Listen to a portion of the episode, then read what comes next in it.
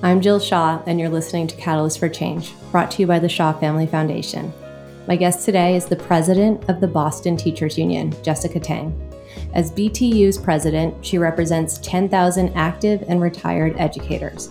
She is the first person of color, first openly bisexual LGBTQ leader, and first woman in over 30 years to serve as president. Jessica began working in Boston Public Schools as a college student volunteer tutor at the Mather Elementary School in 2000. She then began her teaching career as a student teacher at the McCormick Middle School in Boston Public Schools. She is an, a co founder of the Teacher Activist Group in Boston and serves as a board member for several civic and labor groups, including Citizens for Public Schools and the Asian Pacific American Labor Alliance. She also serves as the vice president of both the Massachusetts AFL CIO and the American Federation of Teachers for Massachusetts. Today, we're going to talk with Jessica Tang about the Boston Teachers Union, Boston Public Schools, COVID 19, and Boston's back to school plans. Hi, Jessica. Thanks for joining us today. Thanks for having me. Yeah. So it's great to meet you. You and I have actually never met. I've, of course, heard a lot about you and about your work, and it's such a pleasure to have you on our show today. Um, for the sake of myself and for you know the audience can you just talk with us first a, little bit about how you got here so how did you start your career um, and, and, you know kind of what what led you to become the head of the boston teachers union Sure. So if you had asked me 10 years ago, 20 years ago, if I was going to become the president of the Boston Teachers Union, first of all, I might say, What are unions again? or truthfully. And uh, the, so my path was not something I intended to do at all. Um, I was an undergrad at Harvard. I did a tutoring program uh, all four years at the Mather School. Mm-hmm. And that's where I really started to fall in love with students and teaching and education and young people. Uh, I definitely come from more of like a social justice um, activist framework and was studying sociology originally and really did want to go into a profession where I could help promote social justice really mm-hmm. and and that's really expanded to include racial justice and economic justice explicitly yeah. Uh, but it was tutoring at the mather school which then led me to the undergraduate teacher education program um, and then i did my student teaching at the mccormick uh, while i was finishing my senior year of college and uh, then went on to the harvard graduate school of education and taught at the Gavin Middle School before teaching at the Young Achievers K 8 Pilot School. So all and, of these schools are part of Boston Public Schools. Yes, that's correct. Yeah. And um, yeah, so you know, when I first started teaching, I would ask myself, you know, like, why do I not have desks that aren't covered in graffiti. And, um, you know, my blackboard was covered with, I didn't even know what, but I couldn't really use chalk on it very well. So, hmm. you know, when I first started teaching, I was putting up my own whiteboards. Um, I had a friend come and help clean out the room and we, you know, fix shelves, put, put um, handles on missing drawers. Um, I mean, yeah, these are stories that many teachers tell about needing to order their own supplies, all of classrooms that. never being entirely clean. Yeah exactly. And right. and and i didn't have enough books for all my students. Uh, my class size limit was supposed to be 28 um, by my third year teaching i had classes that were 30 32 31 mm-hmm. um, was that because the school was very popular? I don't know that it was because the school was popular or it, we were getting actually and this is like a separate conversation but we were getting a lot of students that were getting kicked out of the charter school down the street. Ah Okay. Um, which is how I actually started learning about charter schools because I was like, why do I keep getting these students? Um, you know, mid year, et cetera. Mm-hmm. Um, and we didn't have, you know, enough books. I had 30 books for over 90 kids. And so I started really just trying to figure out, you know, what what is going on here. Uh, meanwhile, I had gotten in touch with, um, you know, we look for like-minded community. So the Teachers for Social Justice group, um, through a conference, mm-hmm. a social justice educators conference, and the New York Coalition of Radical Educators, and they're part of a national teacher activist group network. Mm-hmm. And so, some friends and I, you know, started one in Boston. It's Tag Boston. It still exists today, and we put the social justice uh, for education or education for social justice. I'm sorry, conference every year. um, except this year, actually, sadly. Yeah. Uh, but um, you know, I was reading the uh, I was reading the platform, and in the platform, one of the points was specifically the right to collectively bargain and uh, support of unions. And so I was like, okay, well, if I'm I'm for social justice, I guess I'm for unions too. And so I started going to union meetings, and that is where I found a community of educators who are like, oh, these are the folks who are coming together to fight for what we need in our schools. Mm-hmm. Um, and, you know, it, I think we've grown a lot uh, since I first started becoming involved and, when I ran for building rep um, in my third year of teaching um, and started going to those meetings. But I definitely saw as a place where teachers came together to have a voice and where professionalism and uh, advocacy were absolutely necessary to the teaching and learning conditions that we needed to be successful. And a building rep, just for everyone, is a building rep is a representative of the teachers union that represents that school. Yes, that's correct. And it's a it's a democratic. Unions were very democratic, so you have to run and get elected into those positions. Mm-hmm. Okay. Do, the, do those elections just happen every year? Yep, every year. Yeah. And then, and it was interesting to me. So your comment that you tied social justice to unions. Can you, I was going to get into this later, but can you talk to me a little bit more about that? Because I mean, I'm certainly for social ju- justice. I, I quite honestly don't completely understand the purpose of unions in modern society. And so, could you talk to me a little bit about why you think unions are important to even today? Sure. I mean, very simply, it's a way for workers to come together and have a voice.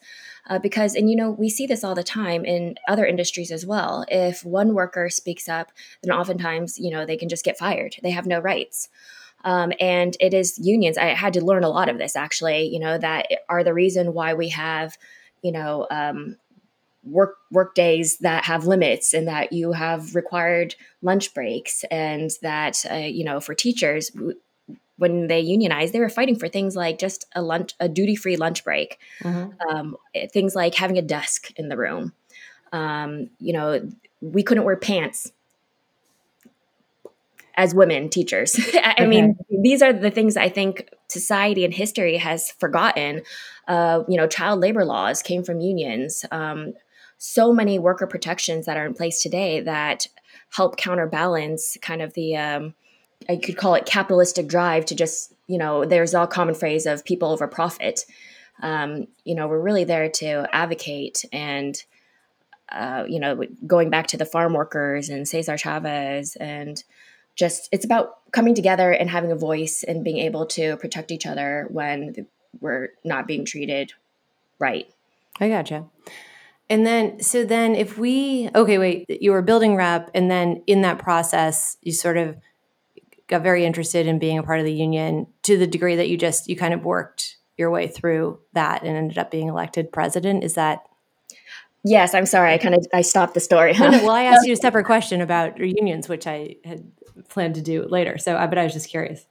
Yeah. So I, I was a building rep and then, um, some folks encouraged me to run for executive board. I was very young at that time. I was only 28. Okay. I, I, don't even know if I was 28 yet. Um, and I didn't actually expect to win, but um, I, I, was also vocal at union meetings. So I went up to the mic often and and asked questions. And I was always very nervous because it's in front of hundreds of people. Yeah. Um, but I guess with support from others, um, I, I was elected as an executive board member, and I ran very much on a platform that it wasn't enough for teachers to be advocating uh, by ourselves, that we needed to intentionally uh, work with our, our our closest allies, and that is students and parents mm-hmm. um, and community allies who care deeply about public education and getting it right. Yeah. And so I helped to create the Community Advisory Board, which then actually later grew into the Boston Education Justice Alliance, um, and now is the Mass Education Justice Alliance too. And we have little student parent uh, teacher coalitions across the state. Uh, because I very, very strongly believe that we have much more in common than apart. And if we're working together and advocating together, we can win things like the Student Opportunities Act, mm-hmm. uh, where we fought so hard um, you know, coming off of the 2016 ballot question to say, hey, it's not enough just to say no to the char- charter ballot question. We actually need resources and funding um, to actually get everything we need for our students. Right. So that so that's interesting. So part of your platform is that it we're not we're the Boston Teachers Union is not just here to represent teachers, but it's here to represent students and families. Yeah, and that the you know, our interests are not um, uh, in opposition. I, I, think that there is oftentimes a, tr- a intentional um, drive to to separate and divide teachers from parents or students when in fact you know the students learning conditions are the teachers working conditions. Yeah. And our parents are our greatest partners and most yeah. important partners. Yeah. That, that that makes sense. And in um so then so then to kind of move forward to to today's conversation which is around like so we're what couple of weeks away, a few weeks away from um, what would be the start of school. And then some things have transpired. So the commissioner has now given an extra 10 days. That's not 10 days for the city of Boston because Boston was planning on starting later than other schools. Um, but there's there's some wiggle room that the commissioner has granted schools in terms of starting later. And mm-hmm. um, you, you the Boston Teachers Union has put out uh, a proposal for how it thinks um, schools should be reopened. And um, so, can we can we talk about this and and talk about um, your reactions to what the city put out, the hopscotch plan? Um, Absolutely. Maybe maybe we start there. So, as as you know, I pay deep attention to school committee meetings, and so I, have read everything I can read about the um, hopscotch plan and um, where the city may currently sit in terms of how it thinks schools should be reopened. Although I don't have a great read on whether or not it actually thinks that the schools should open their doors. But I, I think I have a, a good read on if they opened their doors, how school would be run. And, and so I'm curious about before we talk about whether or not they should even open their doors, what's your point of view on what you know this hopscotch model where half the kids are school at school one day and the other half are at home, but everyone's being taught at the same time, and then there's a switch, and somewhere in there is time for deep cleaning as well. What What do you think? I don't mean to sound harsh, but it is literally one of the worst hybrid plans in the whole state. Um, I think there is a world in which hybrid could work if there are assurances of safety and health. Yeah. But you know we've read i mean this is all we've been doing for months now is like reading trying to get up to date on health and safety protocols you know what are the, what are the best practices um, what's best for students developmentally and social emotionally psychologically etc and uh, this is not easy whatsoever if it were easy i think that we wouldn't all be struggling across the nation right now well and can't we can we agree on the fact that like it, even pre-COVID, we weren't doing it very that's well right. at all. Okay. That's right. That's that's absolutely right. um, and so you know, I think that's why we've been so frustrated with the hopscotch plan is that, you know, since March, actually, um, we've been saying, hey, you know, let's talk about how to get remote learning better. And, you know, to be fair, the district did then agree to focus groups where mm-hmm. we talk to different educators, you know, what's working, what's not working, what support do you need? Um, and we even broke it down with, you know, EL students, special education students, talking mm-hmm. about social emotional health. Um, but the frustration, I guess, is that a lot of the learning from those focus groups was not reflected whatsoever in that hopscotch plan. And in fact, it had aspects of the plan that were exactly the opposite of what people said, which was that, you know, remote learning is totally different than in person learning when it's done well. Yeah. And when it was most successful, and that it can't be simultaneous. and so, yeah, uh, so take take me through like how is it just get, you know, you were a teacher, so and I've been trying to envision this as well. How, how does um how does that work? How how how does how how does BPS want that to work? Where you have you have big classes as you mentioned, and you right. have half the kids at school and half the kids maybe if they dial in um, right. to uh, on, on, online, and you're right. supposed to teach them all for a certain amount of hours per the contracts. It, how how do um how do you think about that? Well, that that's exactly those are exactly the questions that we've had too. And you know, again, to be fair, uh, the district did eventually. You know, we we we were quite displeased with having been left out of the whole plan and yeah. only seeing it the day before um, they released at school committee. And I had said then, when initially when I heard the plan and saw the presentation, I'm like, this is not good enough. Uh, we need something better. Um, but um, we asked those same questions and we but again to their credit they, we, we did have a demonstration and to their credit they did invite uh, teachers from the reopening task force that we had advocated for and fought really hard to have um, you know post uh, this plan and we saw a demonstration and they got the idea from parochial schools that have been doing something like this. Um, but i think the difference though is our class sizes are significantly higher than the parochial schools. Yeah. Um, and even in that demonstration we really struggled. So these, yeah. these were you know a class of your very best students who are adults and technologically savvy. And you know you need three devices essentially it, it, was still very confusing and and it and i guess the big challenge to us is you know we are very concerned about our highest needs students and the pedagogy that's needed to reach a lot of those students can't be replicated in the same way trying to teach simultaneously and remotely at the same time because we are way beyond just having a teacher standing at the front of a classroom and giving a lecture. Right, that's right. Tell say, explain what you mean by that. So we, you know, in the workshop model, you demonstrate a lesson. It's you know, I do, you do, we do together. Um, there's a lot of pairing. There's a lot of sharing. There's a lot of small group work. There's a lot of hands-on project-based learning. Um, there's stations, especially for the early grades, and that model might work best for you know high school students. Uh, but even then, again, one of the biggest challenges we heard about was just engaging students to get online at all. Yeah Right. And if all they're getting, you know, it, it, works for some students, and, and surprisingly, some students actually did better in remote than they did in person, which yeah. was interesting, consistent anecdotal story we heard. Yeah. Um, ones who wouldn't talk in class were felt much more free to actually to chat and and participate online. Um, but it didn't work for a lot of students because we have to figure out engagement in a different way, motivation. That's right. Um, it's a completely different paradigm. Right. Right. Yeah. Right which I think is the point of your plan. So so you you responded, the BTU responded with this plan, and maybe can you talk a little bit about how this plan was developed, and you know what what were kind of the guiding principles of this plan? Sure. Um, so our plan actually begins with an introduction and guiding principles. Oh, so okay, it does. but them. I didn't mean yes. Okay, go ahead. Um, so I didn't know if you actually meant our our, our specific ones, no, but I mean, yeah uh, I'm happy to get into specifics too. But um, we, you know, from the focus groups in the spring, uh, we actually even had a plan for the summer learning, and we had what we called these whatever it takes teams that we proposed to the district, mm-hmm. and they ended up doing their own thing. Um, but we were very concerned because we knew that there was learning loss in the spring. We knew there'd yeah. be further learning loss in the summer, yeah. and we really wanted to figure out how do we best make the most of the time that we have so that we're better prepared because in the spring everyone was had a huge steep learning curve and was trying to figure out how to do something they've never done before overnight mm. um, right.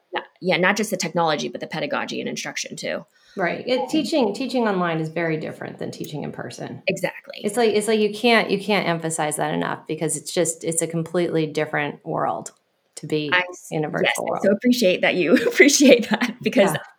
I don't know that everyone realizes just how different it is. Yeah, um, and, I, am not to say it's not doable. It just it's just completely different.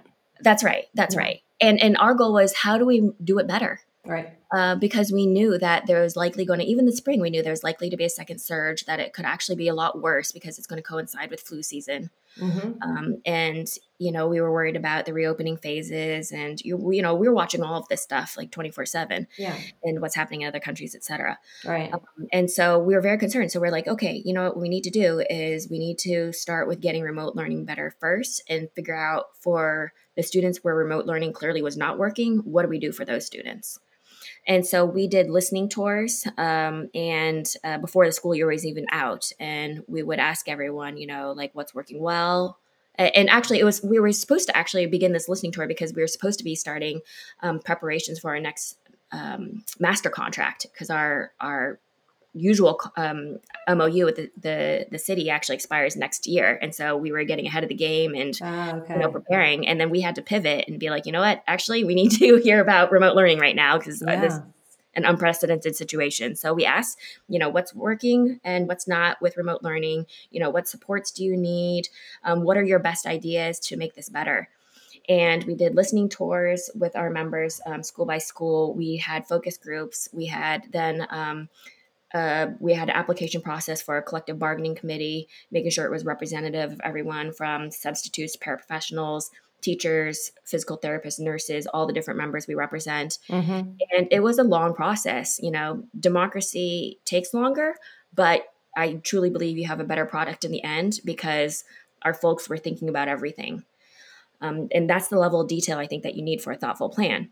Yes. And so this is. But did your plan have input from? Um, like, were you able to go find some of the ten thousand kids who never showed up and ask their families where were you? What, yeah, yeah. Okay. Uh, you know, we had we had teachers going above and beyond in the spring, literally, yeah. you know, going to people's homes to check on them and doing wellness checks when they hadn't heard from a student for several days. Yeah.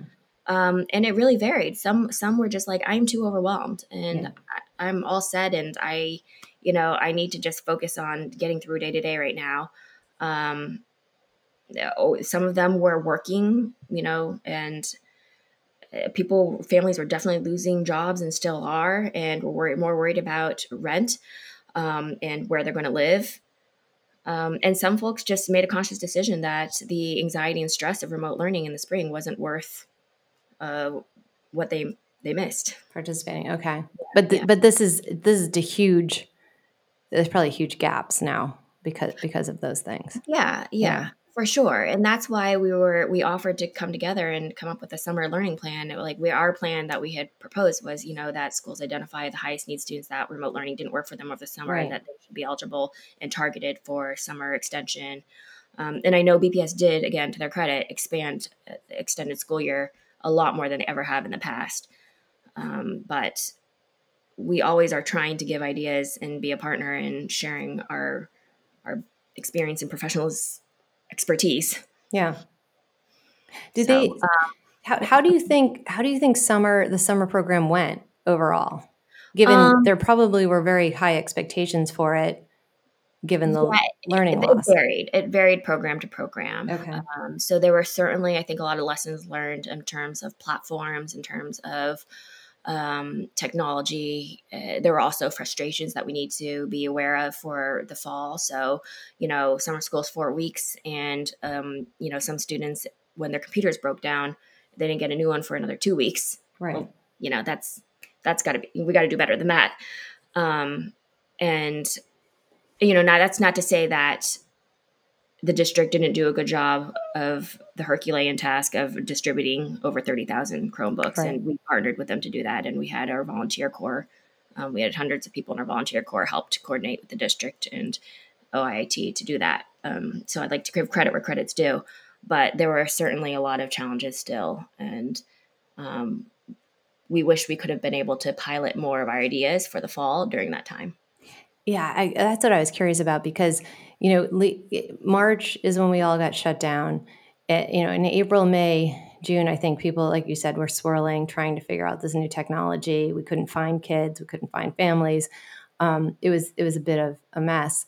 Um, but but it it it it doesn't strike me that we did our best as adults to figure out how we were going to tackle this situation come the fall, or that given the paradigm of COVID 19 and everything that's different now, that there should even have been a break. You know like like that that we just decide that these that these that these times are still the right times because we did it last year when all things were entirely different. Um, and so so i wonder how you think about that because if i'm a second grader i'm probably somewhere in the process of learning how to read Mm-hmm. And, and and I might be in a very different place if I didn't show up for school last year. Mm-hmm. How how is a teacher going to serve me mm-hmm. if I'm in the same classroom, and, and especially if I'm if I'm virtual? And I noticed your plan calls for a number of support specialists and paraprofessionals, and uh, mm-hmm. you know, a, there's a bunch of additional people in here. Um, but, and is that is that what you're countering in making that proposal, or how, how do we think about meeting kids where they are today and figuring out how to get them all back. Right. Well, the good news yeah. is that is actually, you know, what we do on a day-to-day base, basis anyway as, as educators, right? Is we always have some students who are advanced, some who are on grade level, quote unquote. um, and those who are behind. And so Yeah. we are constantly. I mean, that's that's literally what we do, right? Is is is help catch up students to make sure that they're learning and meeting, um, you know, standards or learning learning objectives and goals, et cetera. Yeah. Um, and so we've always had to differentiate in, in order to make sure everyone's getting what they need. Right. Uh, and so our proposal is very much based on this idea of okay, well, now we need to do it remotely somehow, and also in a way in which potentially we can phase in hybrid instruction and not the hopscotch simultaneous teaching hybrid, but a hybrid that will be more effective at um, helping our students who are who are falling behind or need extra attention can get it. Um, and that we can pivot between platforms. So we can't, for example, well, we could, but I think it would be disastrous, have certain platforms remote and then different platforms for um, hybrid or in person. Mm-hmm. And then every time you switch back and forth, you have to switch different platforms. Like that, that that would be a terrible idea. What we learned is that it took a while for everyone to get used to the platforms in first place. Yeah. Right. Um, whether it be Seesaw for early education or Google Classroom or Zoom or a combination of that and many other applications that teachers experimented with and used um, and found successful or not, right? right. So so our our our plan is very much also based in this phased in approach idea that if you try to tackle everything all at once without you know uh, piloting some things first and and number one ensuring safety. Mm-hmm. so I, I, I do want to talk about that because i think there's this like idea oh teachers don't want to go back to the the buildings. And you're right. Teachers don't feel comfortable going back to our buildings because these are the same buildings that you know two contracts ago we had to fight for warm water soap and paper towels in all of our bathrooms Yeah. and even as of last year we're, we're still fighting to actually have that fulfilled Yeah, I can Um, attest to. I mean, I go in and out of schools all the time to check on the My Way cafes, and it's it's very rare that I find right soap so you have paper understand towels for sure. Yeah. yeah so you can understand why there's yeah. a lot of reservation about going back into our buildings Oh yeah. um, because just because people say oh the buildings are fixed that we don't actually trust that or believe that uh, until we see the evidence of it and Yeah. it would be different if all of our school buildings were like you know the brigham or Right. you know community health centers that actually have ac and air ventilation don't have mice running across our classrooms which real life does happen even in the middle of instruction um, it, it's just a totally different expectation Yeah. I- we don't think it's safe right now Yeah, and you and and uh, is that is that part of another negotiation that's going on? Is is how clean do we need to keep schools? Because I feel like cleanliness of schools varies by school pretty greatly. Absolutely. I mean, and it's and it's a result of decades of deferred maintenance. You know, Yeah. again, that's why we fought so hard for the Student Opportunities Act and ensuring that we have more funding. And we've been fighting, you know, for facilities upgrades. And Right. I just don't think the general public realized just how um, dilapidated and substandard uh, our buildings were. And you know, we make the best of it. But I'm not the only teacher who put up my own whiteboards or you know painted walls Yeah. or you know power sanded the graffiti off the desks and repainted them and shellacked them so they look like they're new. Right. No, I know it's amazing. It's amazing what teachers do. It's it's absolutely amazing what teachers do. The so here here's a question for you though because I mean there's always this discussion of increased funding and and uh, you know we can we can talk about this in detail but there's a lot of asks in the BTU proposal about um, more more more. Yes. and I mean where how how much more is it in terms of real dollars? And my worry is like you st- you can hand over any dollar and it can be spent in very different ways and and so the efficacy of spending those dollars is something that's not as clear to me Yeah. in anytime quite honestly i look at budgets that have to do with boston public schools um, or schools kind of in general but i do feel like that's critically important here right like we have a 1.2 billion dollar budget i think or maybe 1.4 yeah, and yeah, it's um, a little bit over a billion. Yes. yeah, but but but really, I mean, the efficacy of how we spend those dollars, and that there's been no conversation about shifting how we spend those dollars, I, I think is a big problem. Do, do you think so?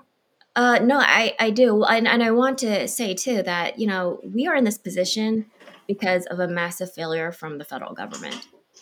You know, the fact that they haven't passed the HEROES Act yet um, is holding up schools from being able to do the upgrades that should have happened before the pandemic even hit mm-hmm. in our school buildings. Mm-hmm. Um, so if you, and that's why the SOA was passed too, you know, because if you look at from 1993, the Ed Reform Act and the amount of money that districts get from the state, particularly in Boston, it's decreased. I think it's like, it used to be like 30%, closer to 30%. Now it's about less than 10% yeah. from the state. Um, and so the city has had to do a lot to pick up the gaps. And so we don't think the city can do it alone.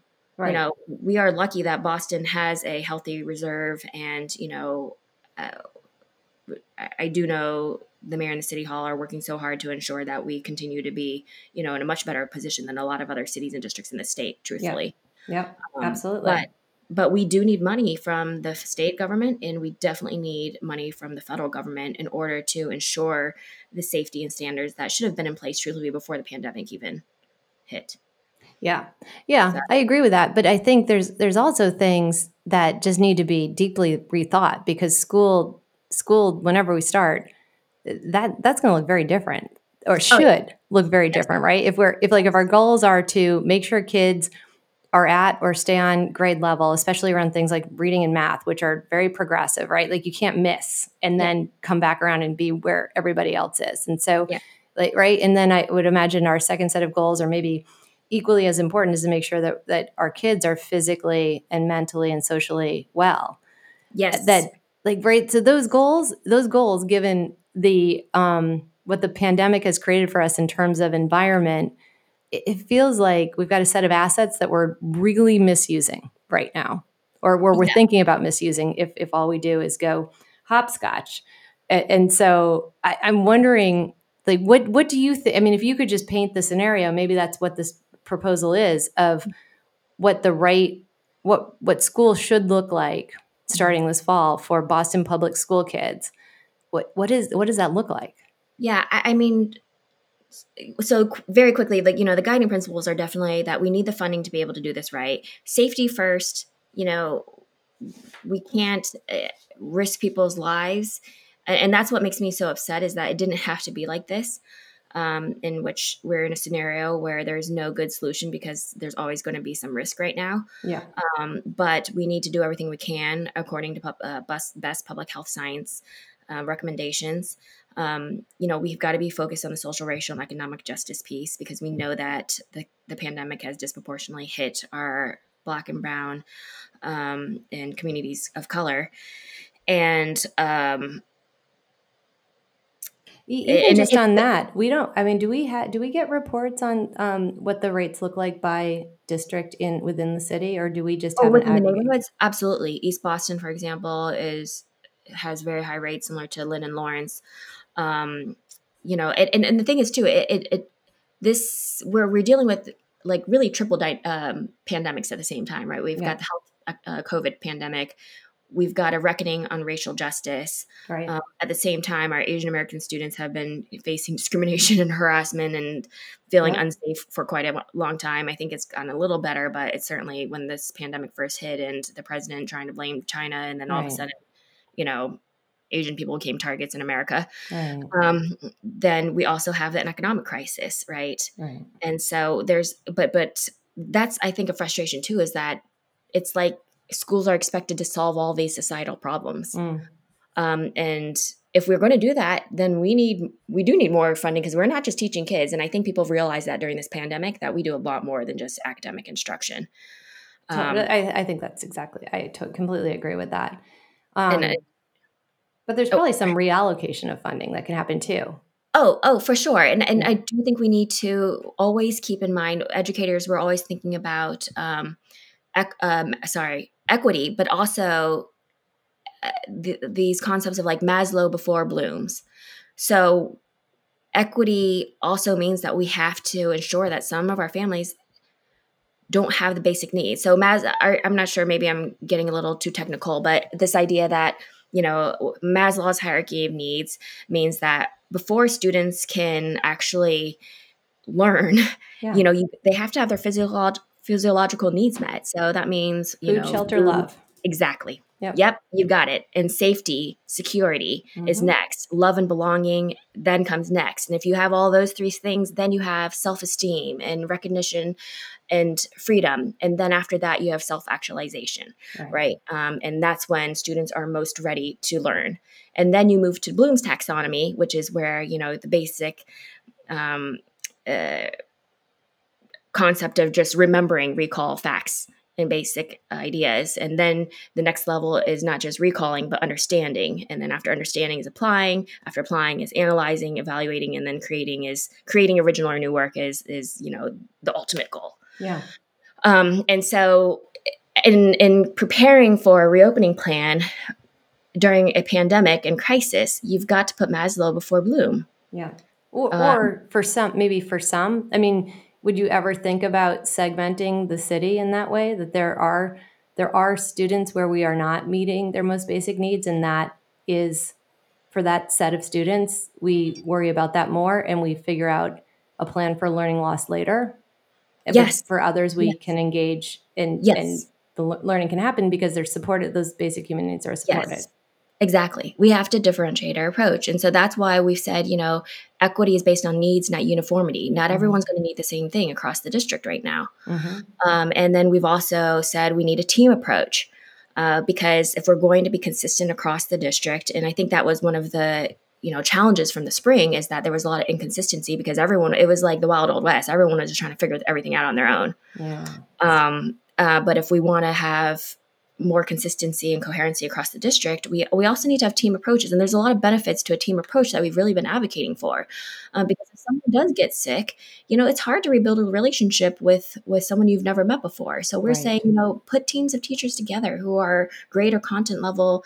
Um, specific and and have substitutes who are assigned to school communities so to, so students are learning and building mm. relationships from the start so if one person does need to take you know a little time away because someone in their family gets sick or they get sick that they already have a community still and it's not going to disrupt those relationships. Because the number one thing we heard and learned this spring was that in the situations where uh, remote learning worked best is when there were strong relationships that were built already. Yeah. um, and those strengths strengthening of relationships with families grew and that was a silver lining too in the spring that's interesting. Um, and so, so that's why we've said, you know, instead of having one teacher responsible for it in person and remote by themselves, let's bring teams together. Let's work smarter, not just harder. Um, and there's a lot of benefits to that team approach that I, I didn't even articulate them all.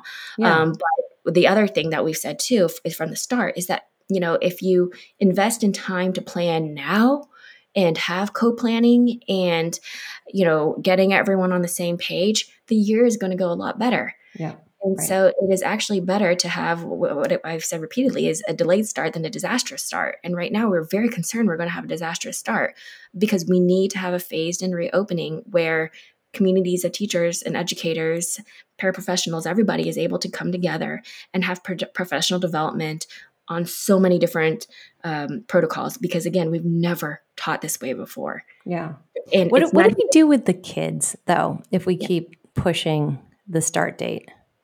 Well, I think that during, you know, when we've said this in our phase and plan too, is that even if we because we have to put maslow before bloom we need to build the relationships first. And so while families are getting i'm sorry the educators are getting professional development the next phase then is building relationships. And i think you know the district could easily provide uh, you know review work that if some folks wanted to start it and get a head start on the review work they could be doing that um, mm-hmm. um, while the teachers are focused on preparing for the school year and planning together.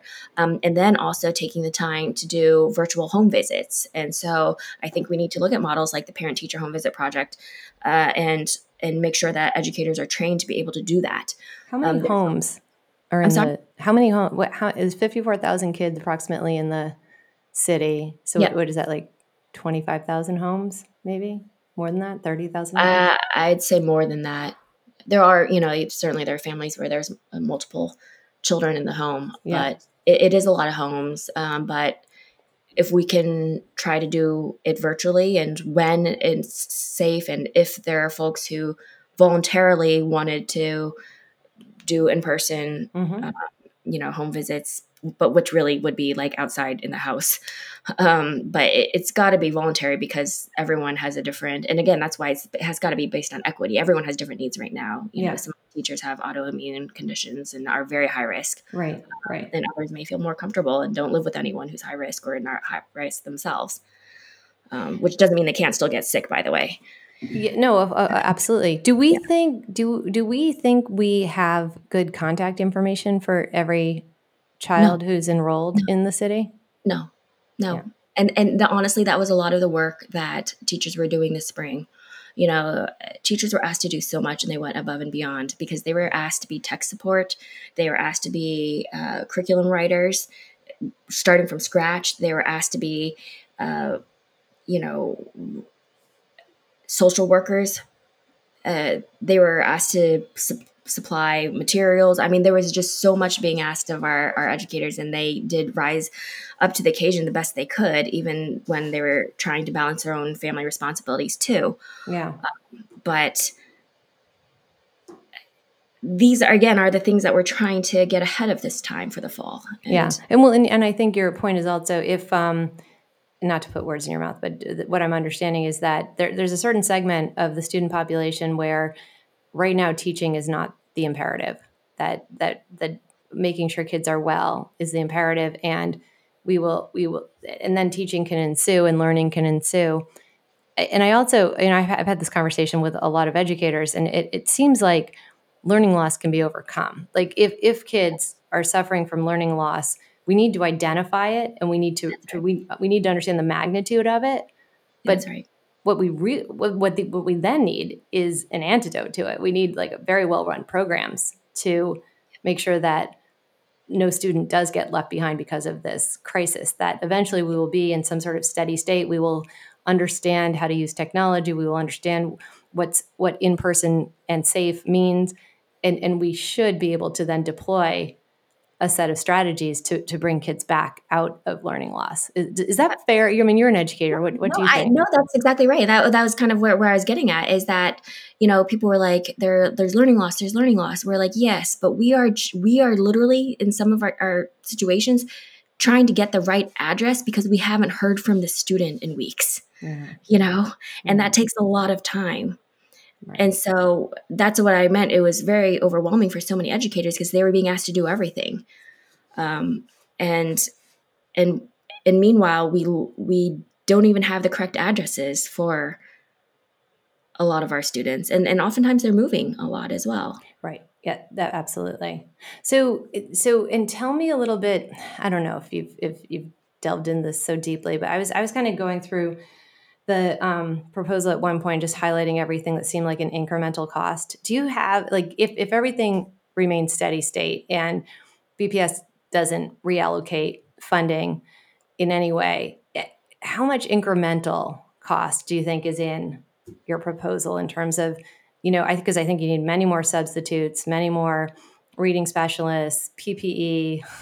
I think let's exclude building safety because I don't even know that we could put a price tag on that um, in terms of air handling and things like that. Mm-hmm. But for the rest of it, do you, you have some sort of number? We don't have a specific one. Uh, again, I think we're trying to figure out what you know. Some schools do need more than others. Yeah, and so right. it's hard to kind of just average it out because you know, some of our school buildings, like the Lilla Frederick and the Eliot School, for example, they have better facilities, right. so they may not need as much for that. Um, and and some of our schools have better staffing than not, and, and that's something you know. Again, before the pandemic, we were already advocating that there be um, baseline funding as opposed to the current way things are funded because of the disparities in terms of which schools have adequate staffing or not. And baseline funding would be some sort of calculation that would be an equity calculation? Is that yeah. yeah. so for example you know people were surprised why we are advocating the lost contract for a nurse in every school and didn't realize there wasn't a full-time nurse in every I school. know, i know. Um, and so baseline funding is saying hey you know what are the things that every school should have? A nurse a mental health social worker provider and, and by the way that doesn't exist right now. We we try we got more in the last contract but we don't necessarily have a mental health professional in every single school. Right. Um, but we think there should be. Yeah. And um, and that's what the idea of baseline funding is, is so that there's more ad, um, adequate and equitable staffing across our schools. Right. And, and just really quickly, Yeah. that was one of the major things we heard from this this spring and the focus groups and the collective bargaining committee members was social emotional health is by far a huge priority and concern. Yeah. Um, just the number of students who had changes in food, mood, and sleeping Yeah. um, is not a good sign. Yeah. Talk, talk a little bit about that. Food, I mean, food, 54,000 kids, everyone can is guaranteed two full meals and a snack every day. The, the, uh, many kids, good percentage of kids take advantage of that, even more so in my way cafe schools. I'm just kidding. Um, but we didn't hand out nearly as much squ- food when kids left the buildings as we did when they were proximate to the cafeteria.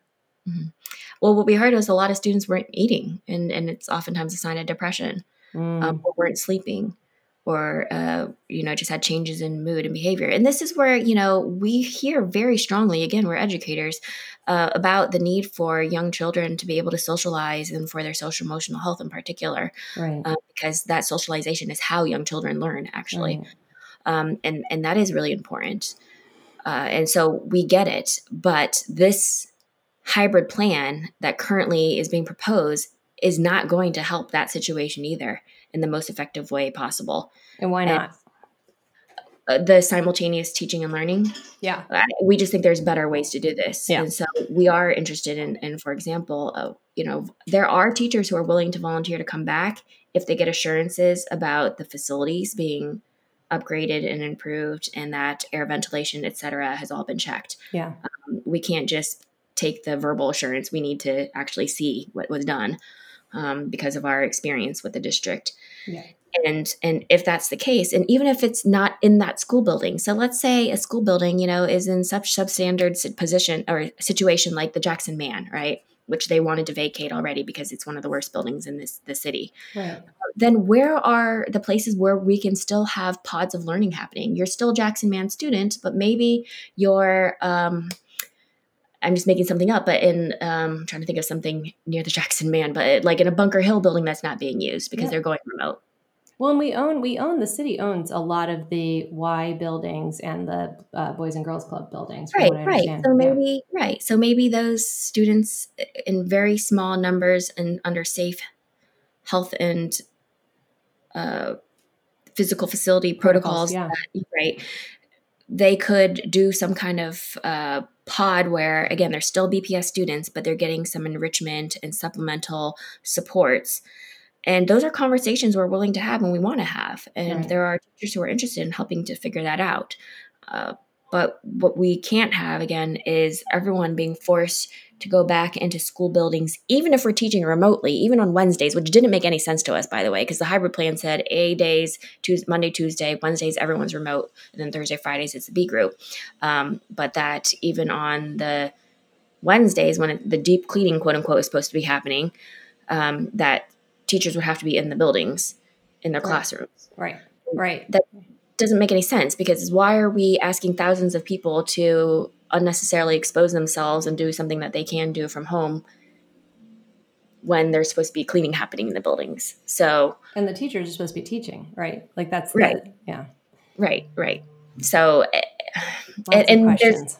yeah yes lots of questions So, so how uh, how's it going? I, I know I'm sure you probably can't comment on the negotiations very much, but um, how are you I'm- feeling about the start of school?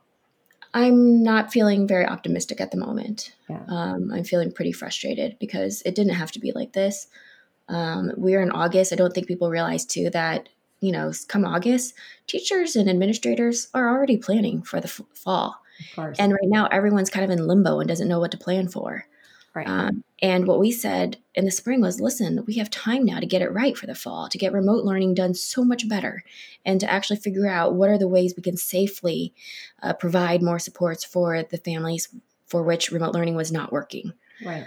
Um, and we're just running out of time at this point. Yeah. It's August 11th. It, it- and it's just so frustrating because we had ideas. We we are professionals. This is what we do and I you know, I don't know sometimes I feel like it's almost like um uh, truthfully a sexist thing where it's like oh like anyone can teach and are dismissive of all of the extended graduate degrees and education that we have to inform plans in a thoughtful way. Yeah. And, and the only ones who suffer there, I think, are the kids ultimately who are in some progression of learning, right? Which is the ultimate goal of the academic right. institution is to teach kids and to make sure and to play its part in the health and wellness of, of the child.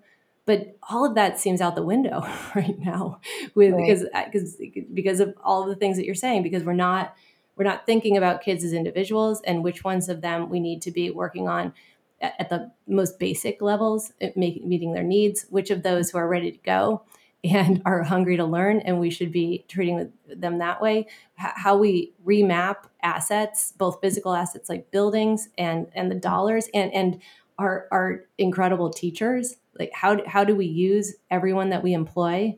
And mm-hmm. and how do we attract new people? Because it, it this probably is a hands-on job yeah you know like so uh, we're just we're not thinking about these as as we're in a completely different paradigm and we do have a bunch of assets and we have uh, deeply needy, you know, or not even needy, just ready to go, right? To at whatever extent they're ready to go. And ready to go, maybe we need to find them, make sure they're safe, yeah. and make sure they're technology connected, and yeah. have someone to touch, you know, base with them. And, and you know, in, in other cases, it may be, you know, the junior or senior who's like going to graduate in a year or two and wants to knock out, you know, a, another good year of learning. Um, yeah. Yeah. I hear you. It's, it's I, I, you know, it's a diff. I think it's a difficult position for anyone to be in who's you know, in any way involved in, in, in, the system. Yes, and I think you've hit something on the head too, which is that you know we are not trying to replicate what we were doing before, right?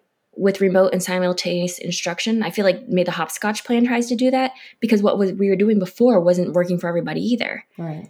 And so we're, we're tr- really trying to do We don't want to go back to what it was before the pandemic either, because that was not sufficient either. Yeah, no, we have to use this to, to right. Forward. And so there are ways that we could really be rethinking how we're meeting the needs of our students during this pandemic, um, and then improve upon when we are going to go back in person um, what we were doing before. Yeah. I hear you. I I appreciate so much you being on this podcast and spending time um, talking with us about this. I think people are going to be so excited to hear from you. Um, and to particularly, I don't know how many people have actually read the entire proposal, but it, it's very thoughtful and um, and it, it is very student centered and, and teacher centered. And um, the end of the day, those are the two parts you need to make education um, deeply successful. And so, thank you very much for spending time with us.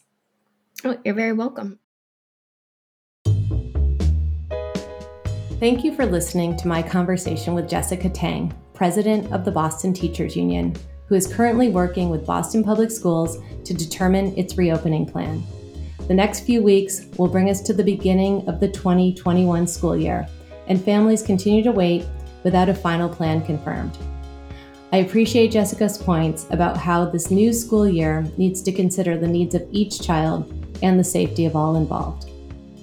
I hope that you enjoyed today's podcast and if you did, please rate, review, like, and share it with your friends. Have a great day.